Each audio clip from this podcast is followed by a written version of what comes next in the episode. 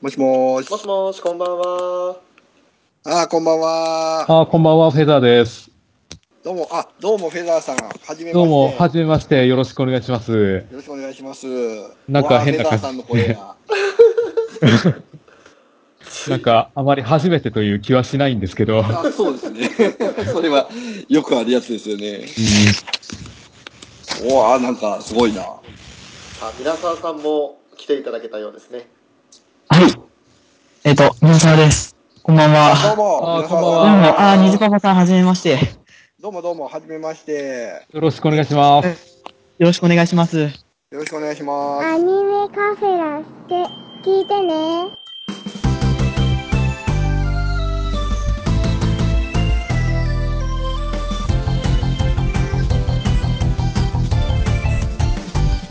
年とともに増える機能に押しつぶされないように踏ん張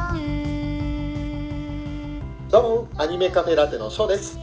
裏キングでございます。本日もよろしくお願いします。よろしくどうぞ。さあ、懲りずに、またこの回をやっていこうと思いますけれども。うん。はい。もうね、アニメカフェが更新されたらこれなんじゃないかっていうのは、このシーズンは仕方ないんじゃないかと思いますよ。まあ、このクールはしょうがないね。これがメインだからね。ええ、もうだってこれに命を懸けてる男がここにいるんですから。うん。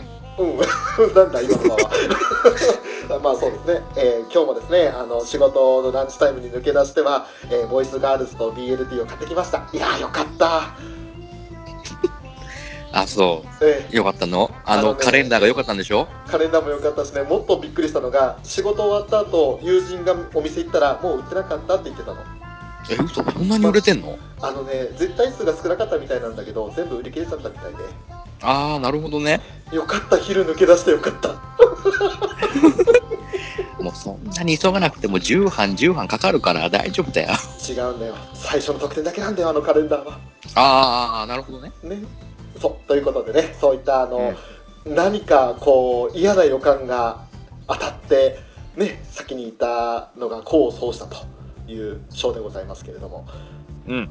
まあ、そんな今日は、えー第3話「ラブライブサンシャイン」第2期を話していこうかなと思ってるわけですが、うん。えーなんとですね日に日にゲストが増えていくわけですよ嬉しいことに嘘。嘘、ありがたいね。もうめちゃくちゃありがたいですよね。うん。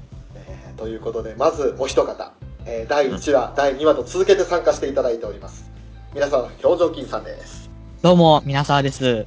今回もよろしくお願いします。どうぞよろしくお願いしますさあそしてもう一方、えー続いては第2話から連続で参戦していただきますフェザーノートさんですこんばんは、フェザーノートです。よろしくお願いします。よろしくお願いしますさらにさらに今回は第3のゲストおそしてもうアニメカフェにもうほんと何十回ぶりの出演でしょうという感じですけれどもはい虹パパラジオから虹パパ生活さんに来ていただきましたいきぶりですね。あ、どうも、にじパパ生活です。どうぞよろしくお願いしますよろしくお願いします。よろしくお願いしどうまもす。よろしくお願いしますどうどうも。も、どうも。はいもう実はですね先ほどスカイプつなげたばかり一番あの遅れて参加された裏キングさんのいないところでどうも初めまして会をやってまして、うん。そうだね。ね、もうね、虹パパさんとフェザーさん、そして皆沢さんは、まあ、初声合わせということになります。はいはいはい。そうなんですよ。ね。声は前から知ってたんですけど、喋るのは実際今日が初めてなんですよね。そうなんですよ。もう、憧れのね、人ですから。ああ、いえいえ、こちらこそもう、大人気ポッドキャストのニジパパ生活さんとお話しできる日が来るとは思ってます。やめてくださいよ。本当にやめてください。な、なんだこの腰の低い、すごいなんか、いやいや、こちらこそこちらこそみたいな感じで、あの、スーツ姿の二人がね、挨拶してるようなイメージなんだけど。今日はもう、虹パパさん接待の会ですから、なるほど。もうどうぞ神座に。いや、いえいえ。いえいえ、もう、皆沢さんこそ神さんに。いえいえ、そんなことは、 ね。僕からしても本当に皆さん、ね、ずっと聞いてたあの声だって感じなので、よろしくお願いします、本 当に。すごい、ゲスト同士で席の譲り合い。えーということで、もう我々ね、アニメカフェ勢からしてみれば、3人ともね、神座に座っていただくべき人たちですから、あのあ本当とにんないです。いえいえいえ。ちょっとね、あの一つしか席ないんで、ぎゅうぎゅう詰めになりますけど、どう か譲り合って座っていただければと思います。 ということでですね、えー本日第3話の話をしていくわけですけれども、うんえー配役をですね、またあの前回とは違って、えーうん今回は私は一役で、皆さん二役ずつやっていただくということになっておりどまうす。したどうした仕事し、仕事しないのか今日は。仕事はね、あの、基本この番組を回すっていう仕事が大きいので、えーセリフ喋んなくても皆さんより喋る可能性が高いです。まあ、それはありますね。本当に本当に本当だよ。 本当だよ。 ということでですね、えーまた改めてですね、あの、配役を確認させていただきますが、えーフェザーノートさんが演じるのは、ダイヤとヨハネです。はい。はい。そして、ニジパパ生活さんが演じるのは、カナンとマリです。はい。そして皆沢さんが演じるのが、えーリコとルビーです。はい。そしてウラキングさんが演じるのはチカと花丸です。はい。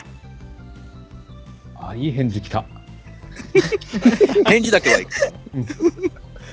この返事が ね、あのー演じと 被ればいいんですけど、同じようにいい演じができればいいんですけれども。ちょっとやめてよ。そうやってハードル上げるのやめてよ。したいくやいなやいるやよ。いやいや。 皆さん、ウラキングさんの演技にこうご期待。はい。ということでね。はい。しちゃうな。ね。で、翔さんが残り物のね、えー、ようちゃん。あ、忘れねた、。そうだ、自分の紹介忘れてましたね。はい。そ4うだよ回も、あとは、あの、まあ、ナレーションベースというかね、あの、全部のセリフ今回追わないで、要所要所、大事なところとか面白いところはよ読んでいくんですけど、それ以外の、なんか、シーン転換とか、そういった説明なてところ、説明的なところは全部私、生涯やっていこうと思っています。ということで、えー本日ですね、5人で、総勢5人でお送りいたしますので、どうぞ楽しんでいってください。よろしくお願いいたします。よろしくお願いいたしお願まいす。しますよろしくお願いします。どうも、ニジパパです。ニジパパ生活、ポッドキャスト単語。いやー、こちらのポッドキャスト、いいポッドキャストですね。小林製薬の糸ようじ。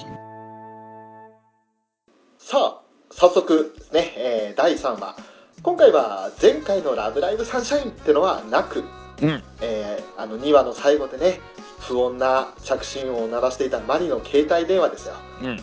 うん。それを取って驚くマリが驚く声から始まった第3話ということになるわけですがいい知らせではなさそうですわね。実は、学校説明会が1週間延期になるって、雨の影響で道路の復旧に時間がかかるので、1週間後にした方がいいと。そんな沈んだ表情でマリがその驚いた理由を話すわけですけれどもそんな中あの、ね、瓦屋根の上を軽やかに移動しながら地下が、ね、みんなに尋ねるわけですどうしたのみんな。その分もっといいパフォーマンスになるよう頑張ればいいじゃん。問題です「ラブライブ!」の予備予選が行われるのが学校説明会の次の日曜でしょですが、そんな時、その説明会が一周伸びるという知らせが届きました。ラブライブ予備予選の開催日は変わりません。二つが開かれるのは、さて、いつでしょうそんなの簡単だよ。んうわでもうねあのバランスを崩して屋根から落下しちゃうチカちゃんでしたけどでそんなねチカのうるさい叫び声というかね騒いでるの声を聞いてご飯中だったミト姉がシイタケと一緒に家から出てくるんですねでシイタケと共に屋根の上を見上げたミト姉ですけどもう上から落ちてくるチカを見て逆にうわーっとなっちゃってでそんな2人の上に落っこちてチカはなんとかねあの怪我することなく事なきを得るわけですけれどもそんなチカが最後に一言ー同じ日曜だでオープニングテーマに入るわけですうん。さあいきなりですけれどもねなんとあの1週間延期しなきゃいけなくなっちゃったと、うん。そうですね。ねえそしてそれがなんと「ラブライブ!」予備予選と重なっちゃいますよということであれってうん。ねうんせっかくねあのそれぞれ曲できてさあこれからね学校説明会も予選も頑張るぞってなった時に不穏な空気がまた流れ出しますねうんそうですうね。んうんでも始まりからしてなんか2期って結構不穏から始まりますよね、バタバタしてますうね。ん。そうですね。う。うんん。でそれがそれねあのどうなっていくんだろうっていうふうに興味を惹かれるからそれはそれでいいんですけれども、うんうんうんでまあオープニングテーマ終わりまして、ね、体育館で地図を広げながらそのラブライブ予選とかねあの場所の確認をするわけですよここがラブライブ予備予選が行われる会場。山の中じゃない。今回はここに特設ステージを作って行われることになったのですわ。その山の中に予備予選会場があるということだったんですけれど、まあ、あの距離的にはねなんとその学校から直線ではなく迂回する普通のコースで18キロの距離にあるということだったので、まああの車使えば30分足らずですけれど迂回するルートを歩きで行ったら3時間以上かかるルートだそうですあ、本当にそのルートあるのね。あはいあのちゃんとああらかじめ地図で調べておきましたさすが。怖怖いな。ええであとねあの後で後々出てくる直線距離の方もちゃんと調べておきましたのでおお。おーはい、もうそういうところはね、ちゃんと命かけてますんで、私。余計なとこで命捨ててるよ。ねで、まあ、そんなことでね、あの場所の確認をしたら、また、ね、カナンが続けるわけですよ。学校はこっちの方角だけど、バスも電車も通ってないから、そっちに向けて、電車を乗り継いで、ああ、もうごちゃごちゃごちゃごちゃごちゃごちゃしてきましたわ。ねえもうダイヤ様は、本当に路線図が苦手なんですねってのが分かるみシーたンいでですすからね。ね。なんか子供の頃から変わらずですよ。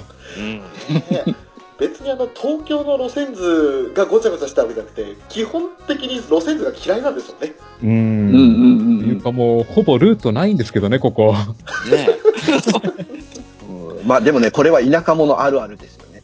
おおうん、もう乗り継ぎとかほぼないですからね、田舎は。ー、なるほど。確かにそうですね。うん言うて札幌も結構分かりやすい路線なんで本当にあの東京行った時はビビりましたマジでえ。あ、そう。あ、まああー確かにごちゃごちゃしてるわね。確だかっにてね。一つの駅に何本路線あるのよと思いましたもんううんん。うんうん。あ本当にありえないってこっちでそんなに路線重なるのは大通りだけだよっていう3つの地下鉄が一挙に介するのがそこだけだよっつって それ以外もないからあんなね一つの東京駅に何本 ?6 本とか7本とかの地下鉄やら JR とかあるじゃないですかうんうんうんうん。そうですね。ねありえないと思って。まあでもそんなねごちゃごちゃそこまでごちゃごちゃしてないんだけどダイヤ様にとってはごちゃごちゃに見えてしまうといったような路線路線というかねその道だったわけですが、まあ、そこでねその話をしてる8人をよそにマリちゃんだけがちょっとねため息をつきながら言うわけですよ。到底、間に合いません。空でも飛ばなきゃ無理すらね。ならば、この打天使の翼で、あ、おう、その手があった。打天使ヨハネの翼で大空から会場入りずら。嘘よ、嘘。常識で考えなさい。そうずら。ふーん。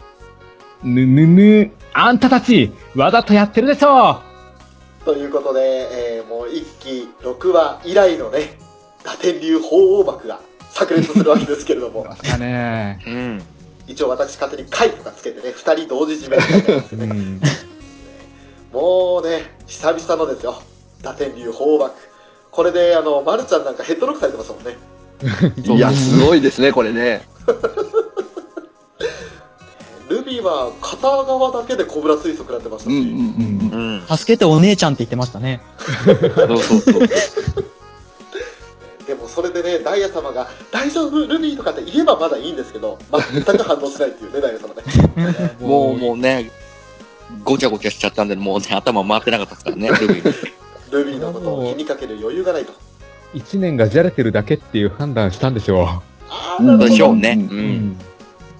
あなた方仲良さげですですわねみたいな感じになるわけねうんうんうん。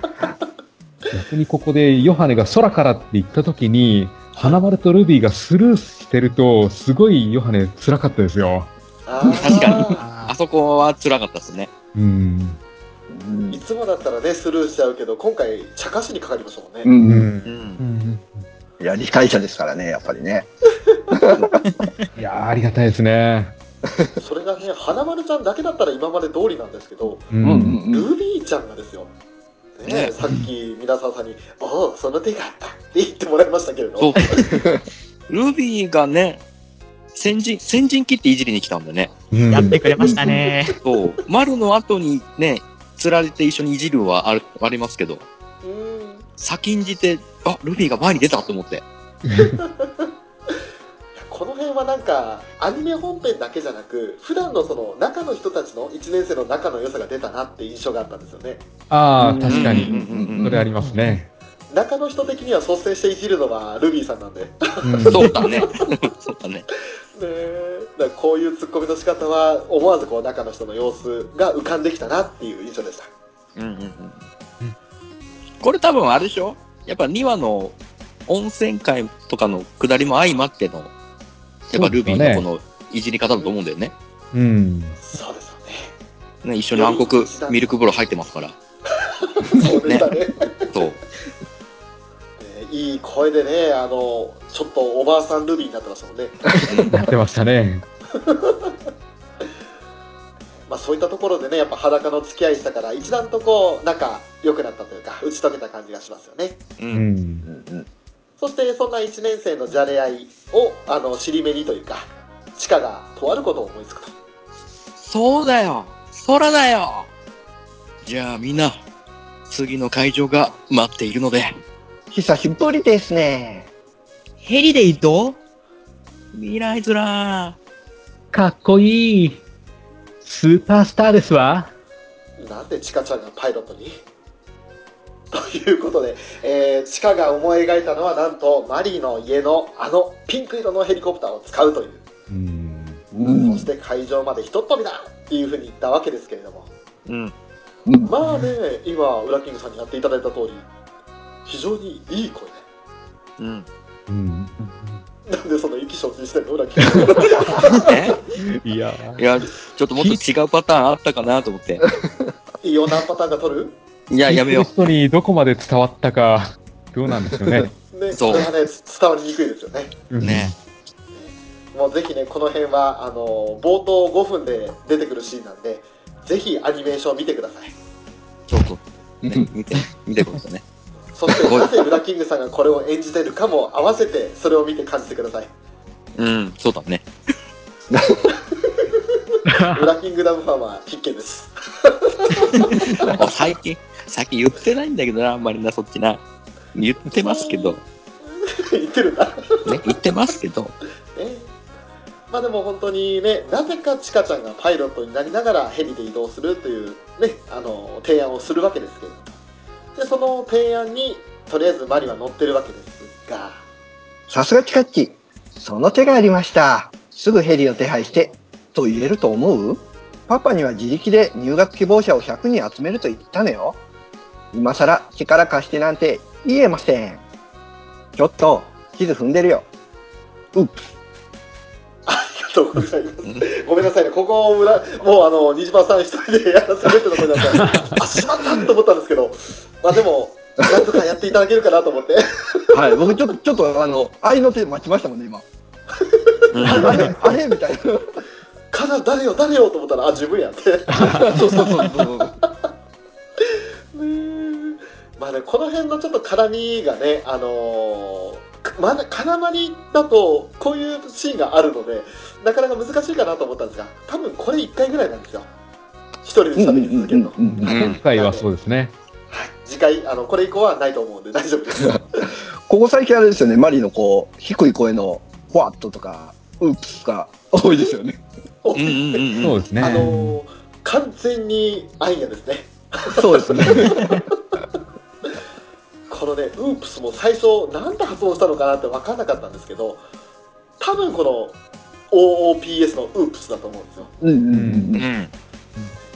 であとはマリちゃんはねもう自分で頑張るって言ったんだからパパの力は借りられませんとだからヘリなんて無理だよと、いうふうに言うわけですけれどとにかく all or nothing だとお考えください。あ、空がダメだったら海はうちはダメだよ。日曜は仕事だし、じゃあ、ようちゃんのお父さんの船で、ねそこでなんとまあ「タイタニック」号かと思うような豪華客船を想像しながらねそしてうんその看板で水着姿で楽しむ赤たちの様子を思い描くわけですようん。その看板でねあのヨハネが優雅にビーチシェアで寝転んでいてなぜかその横でルビーちゃんとマルちゃんがムッとした顔でヨハネを見ていたんですけれどうん。これフェザーさんなんでムッとしてたんですかねなんか、一人だけくつろいでってことじゃないですかね。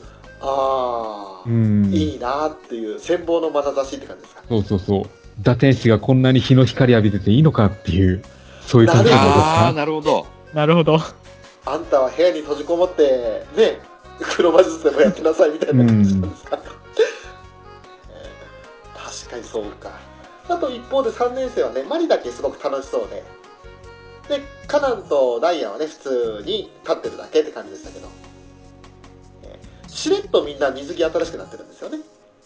そうですね。そうだね。うん。うん。それぞれのカラーにちなんだような色合いになってて。えーで、あとここでようちゃんが、えー一発目の全速全身ヨーソロを一発目披露してました。あれ寄せて言わないのそこは。全速前進よそろ何今の振って 今の何鼻で笑ったのウラキングさんが拾いに行くのかと思ったんで、めっ 拾わないんち だ。ゃ めっちゃ誘導されて鼻で笑われたんだけどこういうこと、こういうこと。ね。ということでですねそんなあの8人ですね今のところ1年生3年生と2年生は地下とようだけだったんですけどあれもう一人いないんじゃないって思ったらなんと見て私、今、水色の風になってるの捕まえてね。うふで、私の恥ずかしいセリフは何そもそもパパの船そんなんじゃないしっていうもう地下の暴走がやってしまった。すごい。さすがナイスありがとうございますナイスナイスこれね本当にあの2話の終わった後の予告から「えリコちゃん何してんの?」っていううん。のがねもう話題に上がってましたけれど、ね、なんかあのみやぞんが空飛んでた時と同じもので乗ってるっていう ツイートも流れたりしてきて「えっ?」ってまあなんかそのハンググライダーとかその辺のやつなのかなと思ってたなんとね、うん豪華客船に引かれて空を飛んでいる水色の風になっていると な、水色の風ってなんですかちなみに。水色の風やっぱ海を背景にしてるからってことなんですかねなんでしょうね。うん。まあでもみんなここで特にあのにじぱばさんはこの辺りでねリコちゃんはやっぱりっていうふうに思ったと思いますけど、ですね。やっぱりリコちゃんと海ちゃんが重なりましたね。そうもうねいろいろ要所要所でねあのい一期の2話からすでにその海ちゃん要素に近いものはリコは出していましたけれどもううんん。うんその時ね、ウラキングさんはおっしゃってましたよね。うんうんうんうん。ユリコああ、ゆる、あーそなうるそうほそどうねそう。う海コーン言ってましたよね。ーン、海コーンとユリコーンって言ってますゆるコーンってもね。うん。ねあの、デストロイモードになると。そうそうそうそうそ今、お台場に立ってるガンダムの話です。ねう。ね。えでまあ、そんな、あの、妄想、地下の妄想に、あの、勝手に加えられたリコちゃんと、そして、ようちゃんはそもそもそんなんじゃねえし、ということで、否定をするわけですけれども。でまあ、そんな中で1年生は、そんな地下の想像、妄想とイメージ共有して、うっとりしてるんですよね。うんうんうんうん。だからまあそんなところもあって、ね、あのー面白いシーンだったなと思うわけですけど、うんうん。現実的に考えて説明会とラブライブ予選、2つのステージを間に合わせる方法は1つだけ。予備予選出場番号1番で歌った後、すぐであればバスがありますわ。それに乗れればギリギリですが、説明会には間に合います。ただし、そのバスに乗れないと次は3時間後。つまり予備予選で歌うのは1番でなければいけません。順番ってどうやって決めるのそう。それは、ということでですね、あの、ダイヤ様が言うわけですけれども、うん。確かに現実的に考えたら、もう本当に時間の関係上、1番で歌えたら、ギリギリでバスがあるということだったんですけど、これですね、実際のルートのバスを見ましたら、うんえーっとですね、1日に3本しかありません、バス。うん、暑いですね。うんうんうんでえー朝7時頃に1本あったら、あと3時頃に1本と4時頃に1本あったりです。うんうんうんうんということでですね、えーギリギリどころの話じゃねえという話ですね。もうそれだけですね。はい。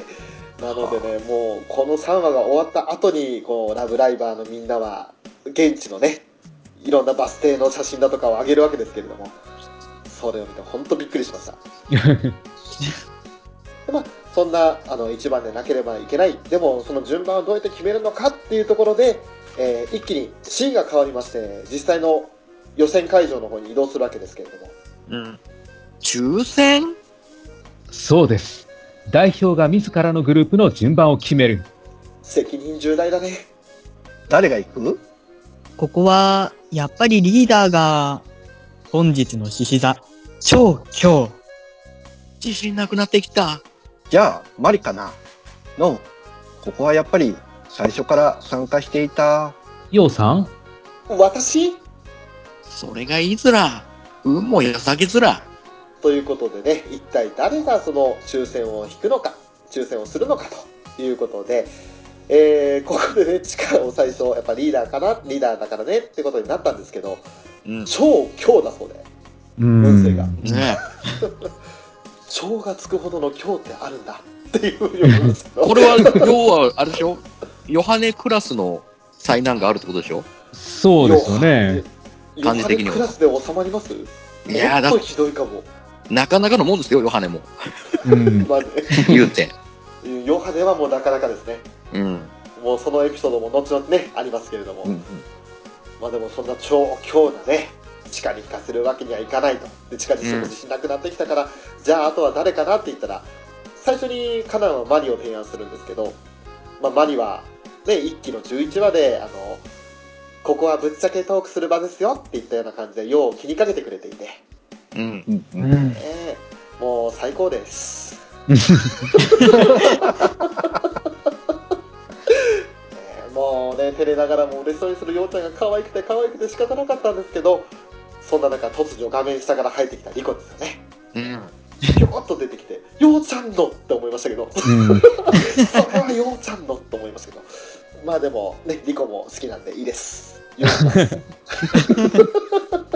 みません、かなり個人的な感情が入りました が。ということで、まあ、抽選会場には、例の、あのーレポーターのお姉さんが来ていたわけですけれども、うんまあね、ちょっと落ち着いたのか、テンション下が、あのー東京のね、イベントの時はテンション下がり気味で、あ、大人になったんだなと思ったら、ここではいつも通りのテンション高いお姉さんでした。 それでは、抽選会スタート悪魔最大のピンチは、打天使界のレジェンドアイドル、このヨハネが、行きますナイズら。プップーですわ。どうしてよだって、じゃんけんずっと負けてるし。ということで、ヨハネが自ら立候補したにもかかわらず、ソース感を食らうというね、ねありえねえよっていうね。ねまあまあ、こういう役どころですから。え。ねで、ここであの、どうしてよーっていうセリフにしたのは、良かったかなって思いました、俺。うん。なんかここで下手にあの、なんでよって言われたら、ちょっと重なっちゃうじゃないですか。ああ、そうですね。ああ、なるほどね。で、しかもそれを巻き舌で言ったもんならもう完璧には重なっちゃうんで、うん。ぬわーんでよっていうふうになっちゃうんで。だからここはどうしてよーで、あヨハネとちょっとね、あの、彼女とヨハネとは違うよってことをうんセリフで表したかなって感じがしましたね。で、まあそんな地下にもね、じゃんけんずっと負けてるしっていうふうに突っ込まれて、その後ですよ。この前とか、突然何もないところでつまずいて、海に落ちちゃうし、マルたちがいつもハッピーなのは、ヨシコちゃんのおかげずら。本じゃないよしこ言うな普段は運を貯めてるのよ見てなさいいざという時の私の力をまたね、ルビーちゃんのいじりが始まるんですよ。ね来ましたね。ここがね、大評判でしたね、皆さんさん。ですね。もうね、ルビー推しからも、ルビー推しじゃない人からも、ルビーちゃんがヨシコをいじってるっていう、ほんと、いいぞ、もっとやれって感じで。まさに。ただ、そこでただね、ただね、海に落ちちゃう設定がね、っていう ね、細かいところで言うとね。そこはジーズ的には、ルビーちゃんのパやつだよねっていう。ですね。まあまあまあ、でも、まあ でも、美味しいいじり方してくれたので、うんまあ満足です。うんスクールアイドルになる前に海に落っこちちゃうよっていうのが最初のルビーちゃんですからね。ですね。えーいやいやいや、まあそんなね、あのヨハネにあのヨハネが一生懸命見てください、いざという時にっていうふうに言ったところで、花丸ちゃんがハッとしてヨハネを見つめるわけですよね。うんうん。で、目がちょっと潤んでるんですよ。えーこれはもう惚れたなと。そうなのそういう目だったそういう、そうなのかなそれとはまた違うと思うけどね。それは違う、あ、違う、あちょっと俺勘違いしました。違いました、ね。何か、何かを思いついて、うん。あはっていう、おおそういうことでしょやっぱ、黄昏の理解者だから、ー。あ、なるほど。ね。りあえず一回ぐらいやらせてみようっていう。そうそう そう。そうか、そういうことか。ちょっとね、あの、花丸ちゃんの心情はまだね、私、勉強不足で理解できませんでしたわ。そうちょっと勉強して。頑張ります。仏教ず ら。ね。知ってるわよ。さあ、ということでね、あのーそこでダイヤ様が登場するわけですけれども、 あなたがそこまで言うのなら、ここで私とじゃんけんしましょう。ちなみに私の本日の運勢は、小吉ですわ。ダイヤさんも見てたんだ。ということで、えーダイヤがここでじゃんけんして、ね、あのーまあ、私に勝ったら、あなたが言っていいですわということになるわけですけれど、ちゃんとね、あの、今日の占いを見てるダイヤさんっていうねう、ん。ねで、あの、リコに指摘されて、ちょっとね、うってな感じになって、恥ずかしがるダイヤさんもまた可愛らしかったですけれども。そうですね。うん。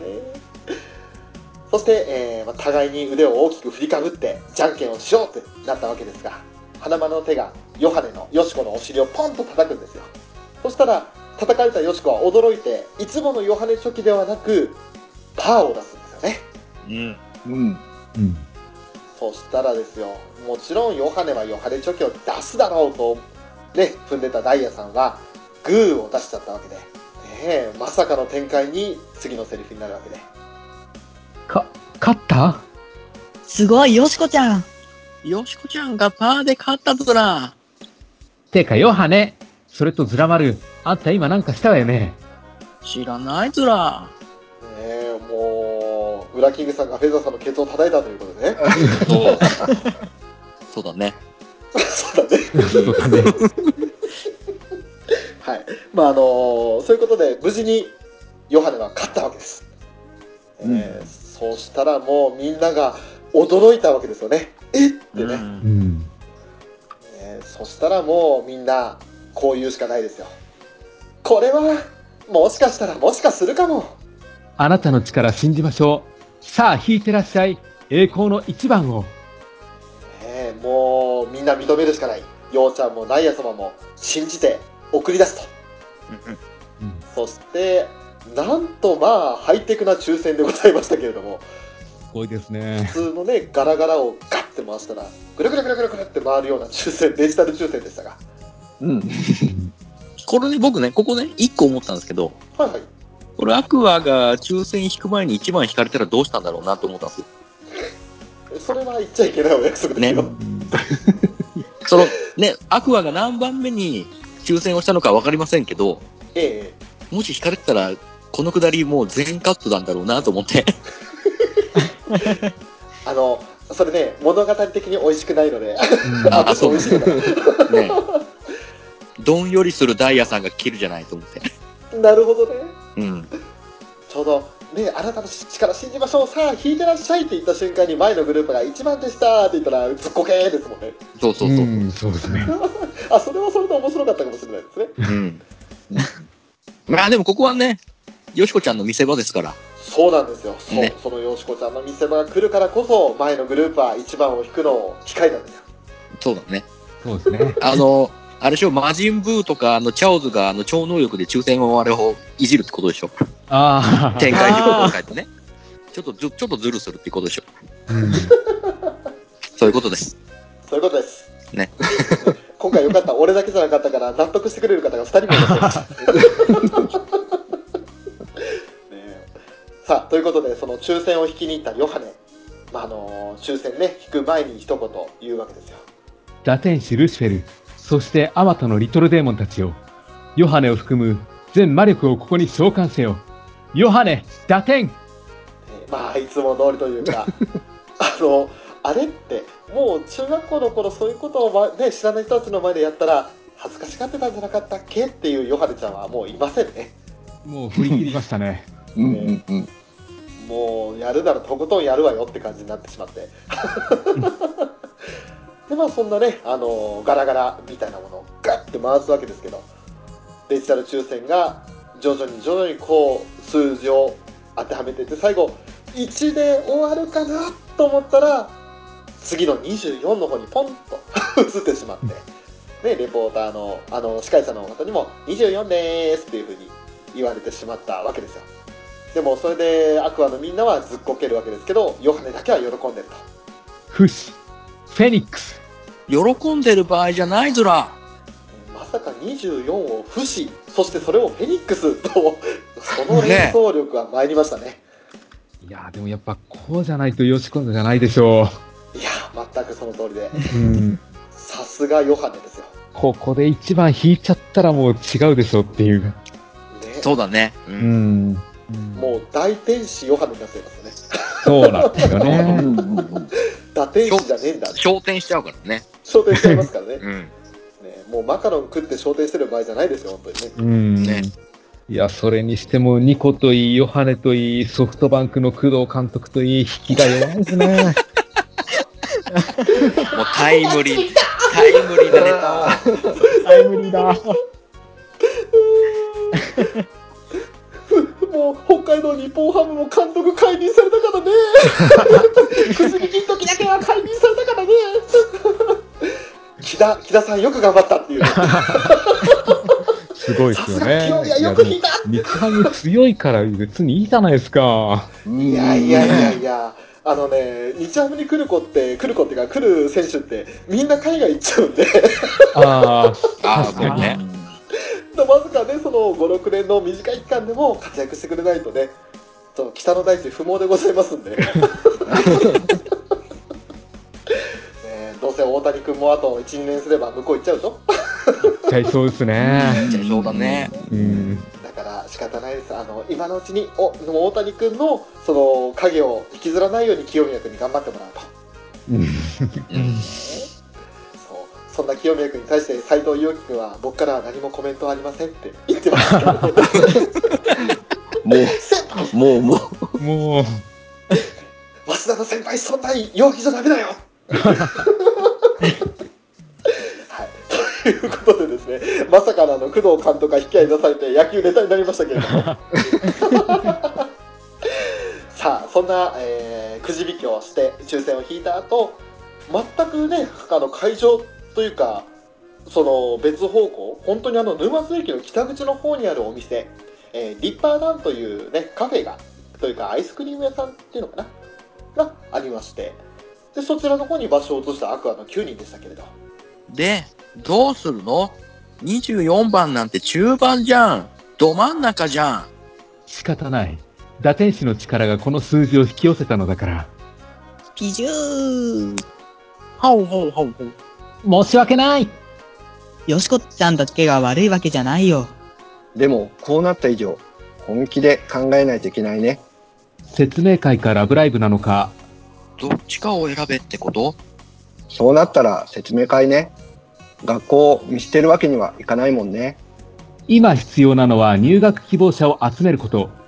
効果的なのはラブライブではありませんかたくさんの人に見てもらえるしということでね、あのーもう本気で考えなきゃいけないとでもよしこがね、まあ、場を和ませようとしたのか、ね、あの自分には非はないんだよっていうふうに言いたかったのかわかんないですけど打天使の力が24番を引き寄せたって言ったらルビちゃん久々に言いましたね言いましたねというか吸いましたねねえもう一期の11話で突然出てきたあのピチューって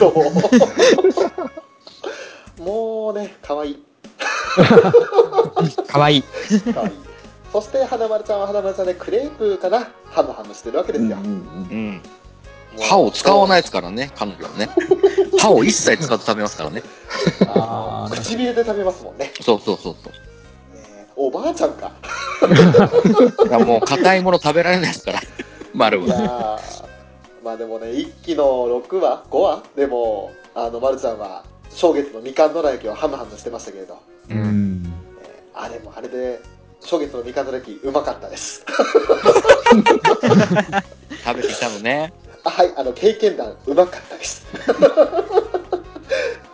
だからあんなハムハムしたくなる気持ちは分かりましたうん。まあ、そんなね、あのー冗談を言ってるよしこたち、1年生たちですけど、カナンはカナンで現実を見て本気で考えなきゃいけないと。ねで、どっちにするんだってことで、みんなで意見交換をするわけですが、でそんなカナンが最後、ね、もう決めようと、強めの口調で言うわけです。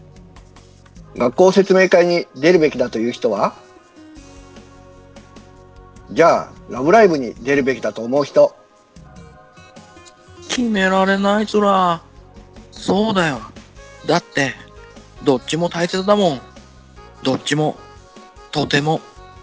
ねカナンの強めの口調に誰もこっちがいいっていうふうに手を挙げられなくてで、ま、るちゃんは決められないと、うんでしかもどっちも大切だというふうに言ってでその後ねあの古畑任三郎よろしくなスポットライトが当たるわけですけれども、うん。ねまあでもそれでやっぱり地下だけがねちょっとまたみんなとは別の空間に行ってしまったからな一人だけこうまた考えてしまうよううな感じでしたけどね。うん。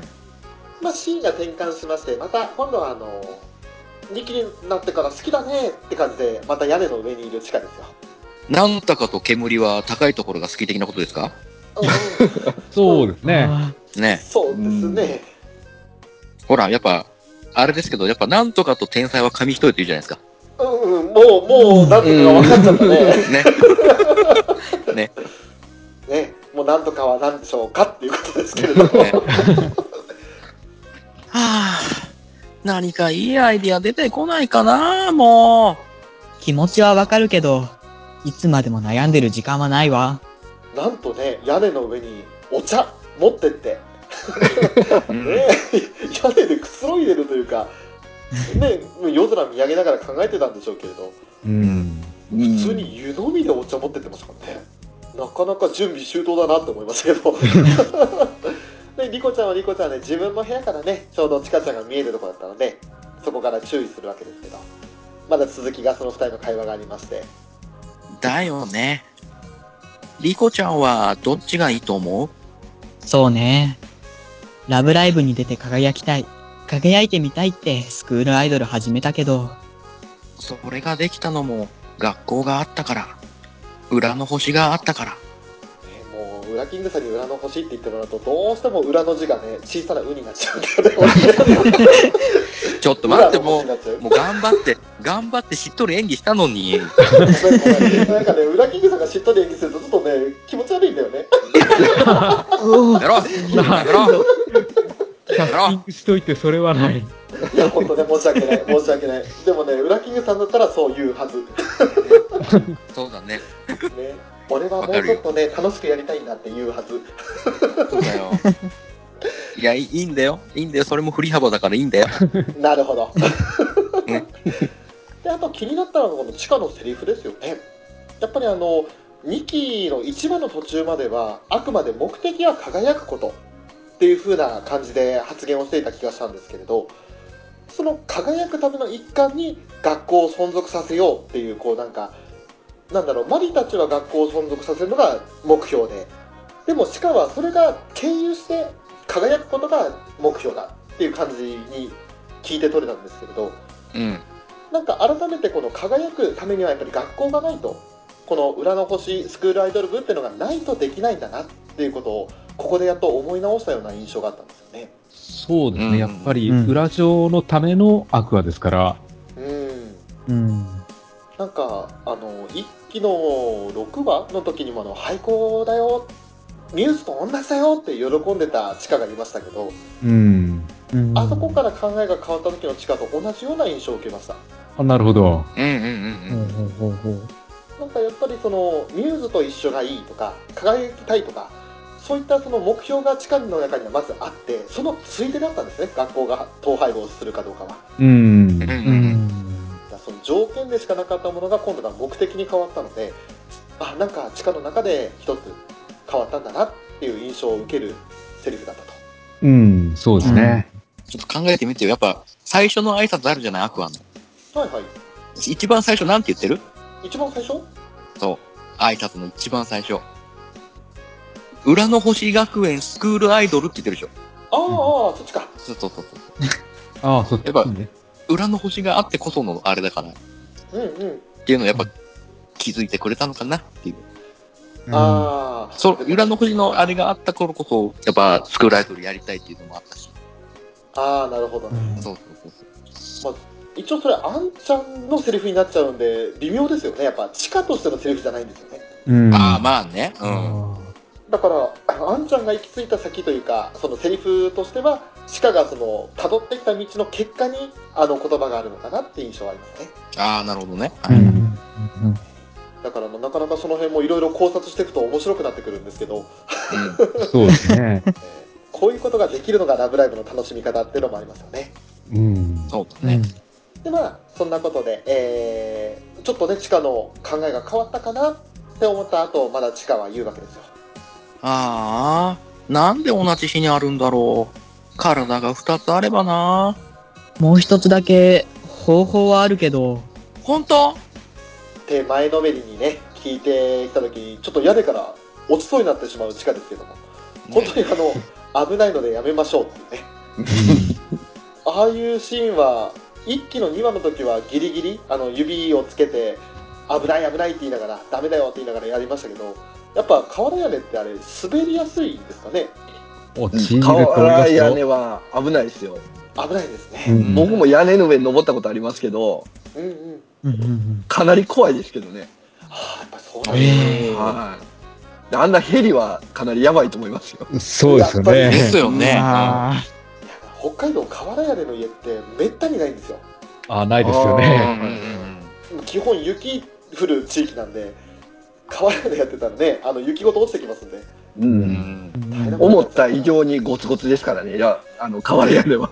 うんああそうなんだあだから、運勢が調教の人は屋根に登っちゃダメですよね。ですまあよね。ですねそうですよねうん。下にね、椎茸もいませんからね、今回うは。ん。誤解ませんもんねまあしいたけだったら危機を察知して下に滑り込んできそうな感じがするけどねうんでも冬毛だからな。冬毛だからどうだろうね。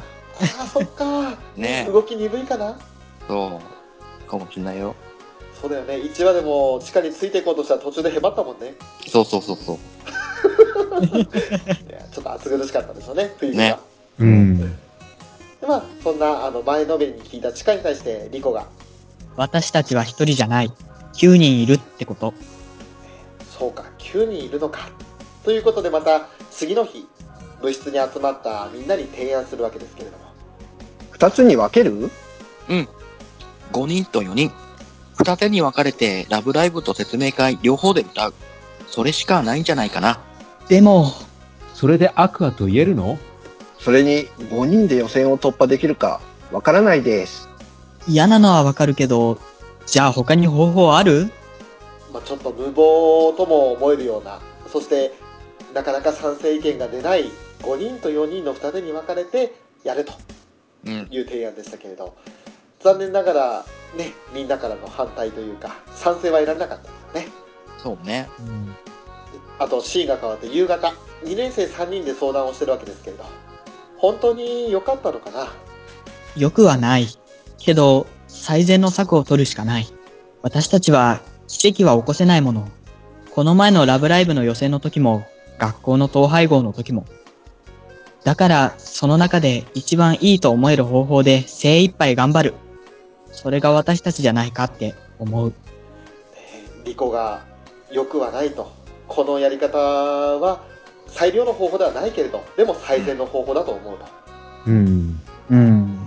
でその後ですね私たちは奇跡は起こせないものっていうこのセリフはちょっとズキッときましたねうん。ですうね。ん。ただね壮大な盛大な振りなんですよこれが、うんまあね。えーこの A パートの最後のこのシーンでこのセリフを言ったリコが、まあ、この第3話の一番最後でどう変わってくるのかってところが見どころでもありましたけれどうん。うん、このシーンで2年生の影が映るっていう描写があったじゃないですか。はいはい。で、そこで、まあ、影だけだったのと、多分、まあ、自分の思い出補正みたいなのがかかっちゃったのかもしれないんですけど、はい大好きだったら大丈夫のライブ前の姿にちょっと自分の中で重なってうるっときましたね。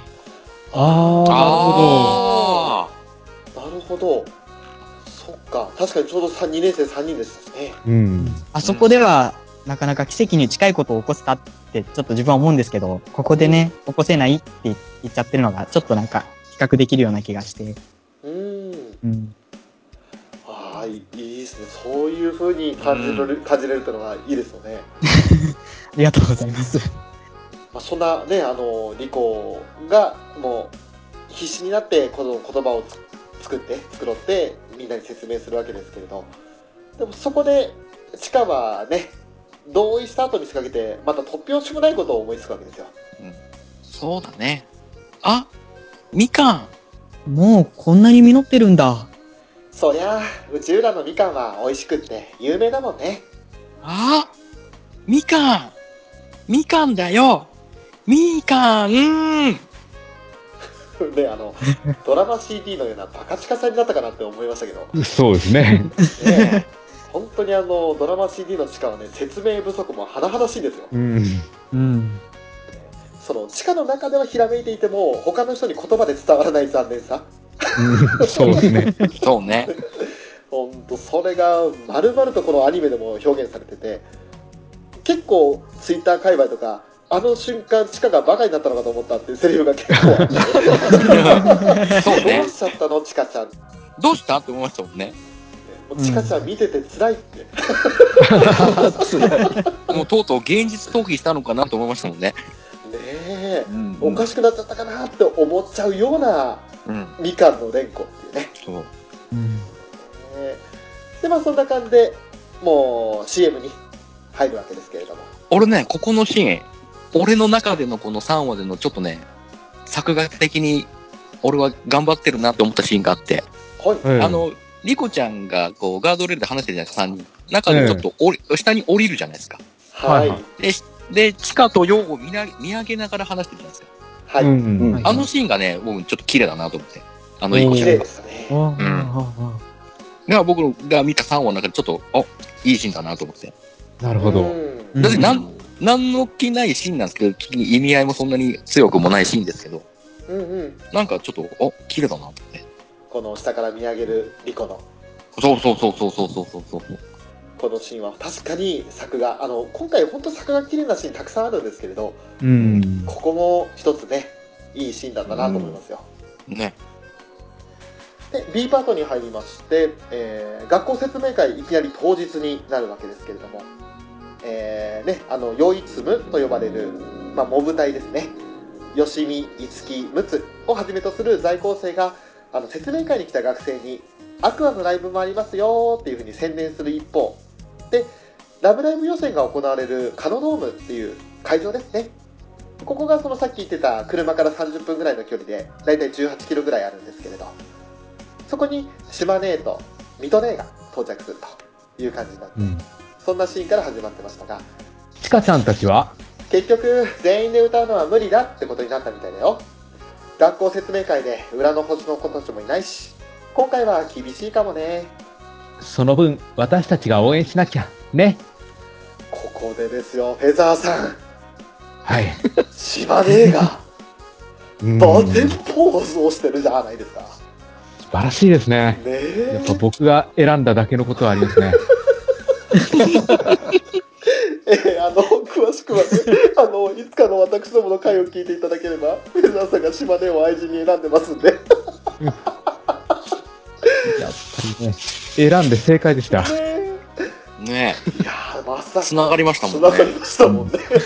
ねえ見事に。びっくりしました、本当に。えっと思って。で、しかも隣で水戸姉は苦笑いしてるっていうね。してますね。へーこれこそやっぱり、あの打点ポーズはやっぱり逆輸入なんですかあー。逆輸入逆輸入逆輸入意外とね、あの逆輸入か。あアクアのライブ行って、その中で一番島根にとって印象に残ったのは、チカちゃんだけじゃなく、あのヨハネってこう可愛いねってことになったんじゃないかと。ーヨハネ推しなんですね。おそらく。いや、あのーだと思いますよ。僕があの、島根さんとこたまたま結構遊びに行ってるん で、その時ちょっと真似しちゃったんじゃないかなって思うんですけど、あそうか、ペザーさんの影響が入れ知恵だ、フラさんの。うん。あーますます愛人の信憑性が高まったこれはもうフェザーさん言い逃れできないまあでも島根のねあの中の人な話題になりますけどセカンドライブ埼玉公演にもいらっしゃっていたそうで作品通してもそうだしあの内外から問わず応援してくれてるなって印象がありますけれど、うん。そうですね。まさかねそっかフェザーさんと島ね新しいなこのパターンてっきりヨハネだけだと思ってたいや、あんまり、あんまり言いふらすと、ちょっと2個が起こるんで、やめてください。あー今日家帰ったら気をつけてくださいね矢沢家帰ったら、ね そうですね。えさあ、まあ、そんなねあの一方で会場内では前半のそのステージが終わって、まあ、いよいよ出番が近づいてきたなってところで2年生3人とルビーが、あのー階段の踊り場のところにいるんですけれど、まあ、緊張とあとは不安からなのか泣きそうになってるんですよねルビーちゃんが、えーでそんなルビーちゃんを見ながらようちゃんが「大丈夫花丸ちゃんも言ってたよ練習通りにやれば問題ないずら」っていうことで花丸ちゃんの言葉を借りて励ますわけですけれどもまあね、ようちゃんはよくこう人のネタをパクるなっていう印象がありましたよねねえ、本当に。手当たり次第って感じですよね。本当ですよそうですね。一期の6話かなではねあのリコちゃんも頑張るビーしてっていうふうに普通に言ってましたしうん。ね結構え。要ソロをね、要思考っていうぐらいですもんね。 1年生いじられるなーって思いますねうん。まあでもそんなねようちゃんの励ましでルビーちゃんは笑顔になるわけですけれど、まあ、ようちゃんの気の利くところというかその後にもねあの話題を変えるわけですよねそれに今回のルビーちゃんが作った衣装すごくかわいいえへへ。お待たせいたしましたわ。そこに登場したのがダイヤ様ダイヤ様も、まあ、みんなもねそれぞれあの2年生もルビーも、あのー和装というかその衣装を着てたわけですけれども、まあこのダイヤ様が登場した時にもちろん視聴者もそうでしょうけどこの4人もね息を飲むわけですよ、すっごい衣装でしこたれはね。ね。ううんこれはね、3話でね、僕とフェザーさんでね、翔さんでリアタイ視聴したんですけどね、僕とフェザーさんは本当に同じタイミングで、うわーって言いましたもんね。ん、言いましたねうわーってもううなりましたからね。なりましたあのね。ダイヤ様はすごいなと思って。そう残念ながらショーは1秒1秒じゃない50秒ほど遅れてあの見たので2人のその「うわ」っていうのを50秒後に「うわ」って言ってましたけどいやだってあの破壊力はね、なかなかですよ。ううんん。この衣装をアリシャが着てくれると思うとなんか、すごいですよね。そう。あいやあのねダイヤ様のための衣装だっていうのはこの後もね徐々にわかるんですけれどうん本当にあの一見最初のあの登場したシーンを見ただけでみんながこれはダイヤだダイヤの衣装だって思ったわけですようん。ー本当にねでもその後地下とかのセリフもそうですけれどダイヤさん、綺麗。すっごく似合ってるルビー、ずっとずっと思ってたんだ。お姉ちゃん、絶対似合うのにって。もう涙を浮かべながらねルビーちゃんがそっとこうねそういうふうに言うわけですけうど、ーん。そんなルビーをそっと抱き寄せるんですよ、ダイヤは。もここでダメでした ね、私。う、ですよね。 あー、わかる。うわん。かる。うん。ここはいいシーンですよ。ここはいいシーン。正直ね1回目1周目見た時はダイヤ様の綺麗さにあの目を奪われてしまってこのルビーのセリフをちゃんと聞いてなかったんですよ私でもああ、なるほどね今。回このセリフを書き取る上で2周目見たじゃないですか、でうんダイヤ様がここですごい登場するのは分かってたからじゃあちゃんとセリフ聞き取ろうと思ってこのルビーちゃんのセリフを聞いた時に俺号泣しましたもう本当に涙出てきちゃっていやーってうんまあやばいと思って何そのずっとずっと思ってたんだお姉ちゃん絶対似合うのにってこのセリフ絶対次の4話にかかってくる伏線だと思うんですよああ、そううですね。んうんうん。次3週目まで余裕で泣けまし たね。うんあの、この前の、ちょえっ、と、ようちゃんがね、ルビーちゃんちょっと泣きかけてるのを励ますシーンだけでも、はい割と、 ね、ヨールビ推しっていうか、まあ、シャロン好きの私としては、これやべえってなってたんですけど、うんここに来てこれかって感じで、うなりっぱなしでしたね。いや本当にもうずるいこの黒沢姉妹の姉妹愛はずるいですねずるいですね。ずるい。まあそんなねその姉妹の愛を見ながらリコが言うわけですよいい妹さんですね、ダイヤさん。もちろん、自慢の妹ですわ。いやー、いいっす、いいっすね。ああ、いい。ここはいい。最高だよ、うん本当にもほらね、自慢の妹ですよ。ほんとルビーは。ここのシーンだけでご飯3杯いけうまいすよけね。ますねえうん。本デザートまで行きますよ。いけますよね。おかわ、おかわりいっぱいしたもんだっうて。うんうん。うん。当いやね涙出てくるこのシーン本当にでしかも作が超綺麗なんですようんう。ん。うん、ダイヤさんのね、自慢の妹ですわっていう前に、リコがセリフ言って、で、ルビーちゃんのリアクションで、ちょっとハッとしながら、恥ずかしいような嬉しいようなって感じで、そんなって謙遜するのが、すごくルビーちゃんらしいっていうか、うん良かったです。うん。そうだね。いいものさっていた瞬間に先にいますもんね。でもいつもだとそこであのダイヤさんだったらあのいつものテンションだったらなんかこういやいやまだまだですわみたいなことを言うかなと思ったらちゃんと認めたんですよ、自慢の妹だと、うん。こそれは泣かせに来たなと思いますよ本当にうですね。あの多分黒沢姉妹推しの方々は発狂しましたねね、しましたね。絶対発狂したと思いますそうですねでまあそんなね、えー自慢の妹だっていうふうにこの感動的なシーンがあってでいよいよ5人のね出番になるわけですけれどもさあ、行きますわよ。次のステージに向けて。そしてアクアこの2年生と黒沢姉妹という組み合わせの5人のステージが始まるわけですがまあねあの現実世界でもうスタンディングオベーションどころか地鳴りのような拍手を聞いた我々にとってみたらありえないぐらいのまばらな拍手っていうそうですね。寂しかったですね。まあね、実際ね、あの、学校説明会があったんで、裏地のね、生徒さんはね、うんうんうん予選会場には来れてないですけどね、うん。もう完全アウェーな空気でしたからね。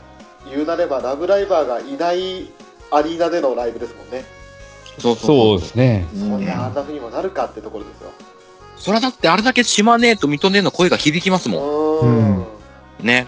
もう本当にあのアクアに対しての期待されてない感じであとはまあもうチカたちもよしこも花丸ちゃんもカナンもマリもいない4人がいないせいかよりこうなんか寂しげに見えるような印象がありましたけれどもうん。まあなんてことはそこに現れるのがなんとですよ勘違いしないように。やっぱり私たちは一つじゃなきゃね。みんな、もう本当にあのごめんなさいセリフ的にも久々なニジパオさん登場でしたけどねえ、まあ、ここでマリちゃんとカナンちゃんそしてヨシコと花丸ちゃんみんなね、あの衣装を着て現れるわけですようん。え説明会どうしたのっていうことにはそうそう。う ん。なるわけですけど、ねうん。えまあ、やっぱりチカも戸惑いますよねそしたらまだねあのどんどんどんどんそのせかすようにヨハネと花丸なども喋っていくわけですがほらほら、始めるわよ。ルビーちゃん、この衣装素敵ずら。さあ、やるよ。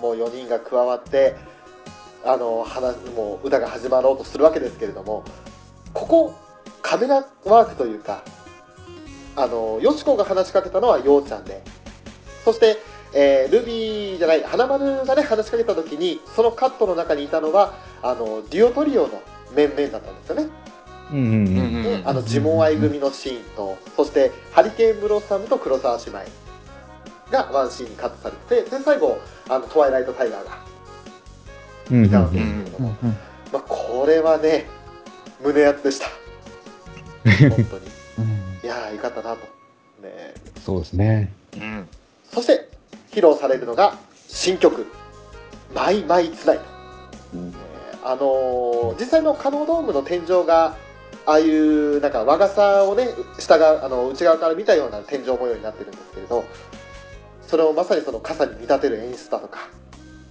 あと曲の中ではあの「ホムラ」って言葉が出てきますがそれを示すような未開色の鮮やかな暖色系の色がねすごく印象的ななんという黒沢姉妹ダブルセンターの熱い曲でしたけれどもうん。ですねこれは痺れましたね。知れうまんしたね。この曲はいいですね。うん。本当にでその後私全部歌詞を書き取りましたうわーねやりやした意外とねあの短い曲なんですよ、うんうんあのーワンコーラスだったら1分半か40秒ぐらいかなぐらいの曲なんですけうれど、ん。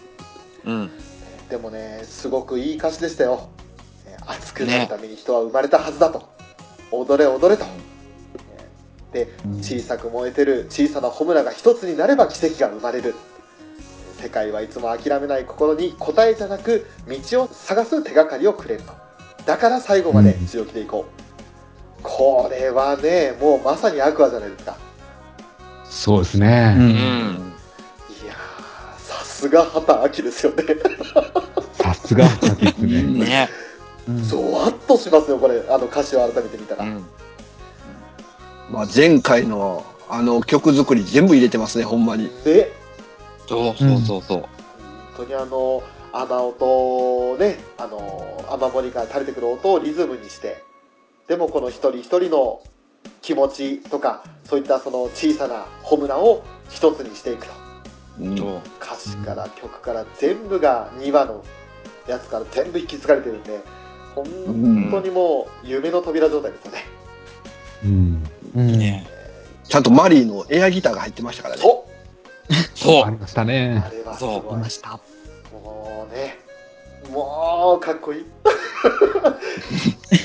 あれすごいですね。やっぱ6人の個性を見事に、うんうん。全員の個性を見事に余すことなく出してますか出らね。してた歌詞、歌詞もそうだし、ね、踊りもそうですしう。んうん指の形もあれですよね。こう、仏教の、なんかこそうねう、仏像のっていそううかでねす。。うんうんうんうんうん。えまあちょっと残念だったのが、あの、流星騎士団が入ってなかったそこは、そこはホムラで我慢してください、ホムラ で。ですね。ええ。ホムラで。そそうだね、まあでも確かに、炎にしようって言っててね、ヨハネが横からホムラにしたらもっとかっこいいよとか言ってそうだなっていうのはちょっと思いまうしん。そうですね。そう。あれ、こっちの字でね、出すっていうね。ううんん。そうですねこの歌詞の中にヨハネ要素はホムラしかないですもんねそうですね。ああ、なるほど。がでも流星騎士団は歌詞に組み込めねえなねこれ あの、あの曲調に流星騎士団はどうやっても入れられないかな。もしかしたら、こう、ところどころ塗りつぶされてる可能性もありまブすラ。ックブラックか、ああ、ブラックか、もしくは、あの、最後、円になるじゃないですか。あれがちょっと円卓の、円卓の騎士団的な、ああ、なるほど。的な部分になるのかなっていう。なるほどちょっと人数足りないけど9人でね、そうそうそうそうそう。誰がガウェインだあ 違うそういう問題じゃないこれ、いろいろ言いたいことたくさんあると思うんですけど、まあもうダイアスさんの奇跡が生まれのところはもうグッときますね。来るうんソロ。のね、やばいいいですよね。うーってなりますもん。うわー、ありしたーってなりますあれはやばいもん。うん。やばい、大好きあそこのすごいなんか、すごいなんか感情こもってるっていうか、うんた。うんね、感情的に歌ってらっしゃるんで、グッてもう胸にをね、わしづかみにされる感じがするんでうんわかる本当にあのこの歌詞の最後に「最高の今日にしよう」っていうのがあるんですけどねえさすが長吉のダイヤさんですようんね最高の今日だったよってことでね、あの最後黒沢姉妹2人でこうセンターでもうまるで自問愛みたいな感じでやるわけですよ、そうだね。あれがやばいうん。うん。もうね、ようちゃんが端っこだったけど、どういいやいいや、今回黒沢さんに頑張ってもらってよかったよかったと思って。ようちゃんが珍しく左端だなと思いますけど。そうね。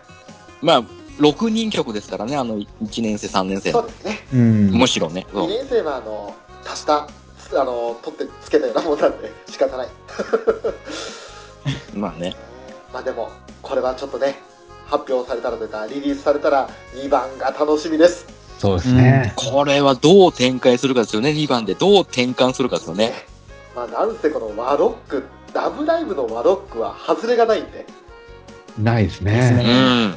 かぐやの城で踊りたいとか、あとラブレスワールドとか、あの辺がもううんうんね、うんすごいんで、もうこれも絶対いい曲になるだろう、毎毎言ってないと。うん。もう楽しみです、今から。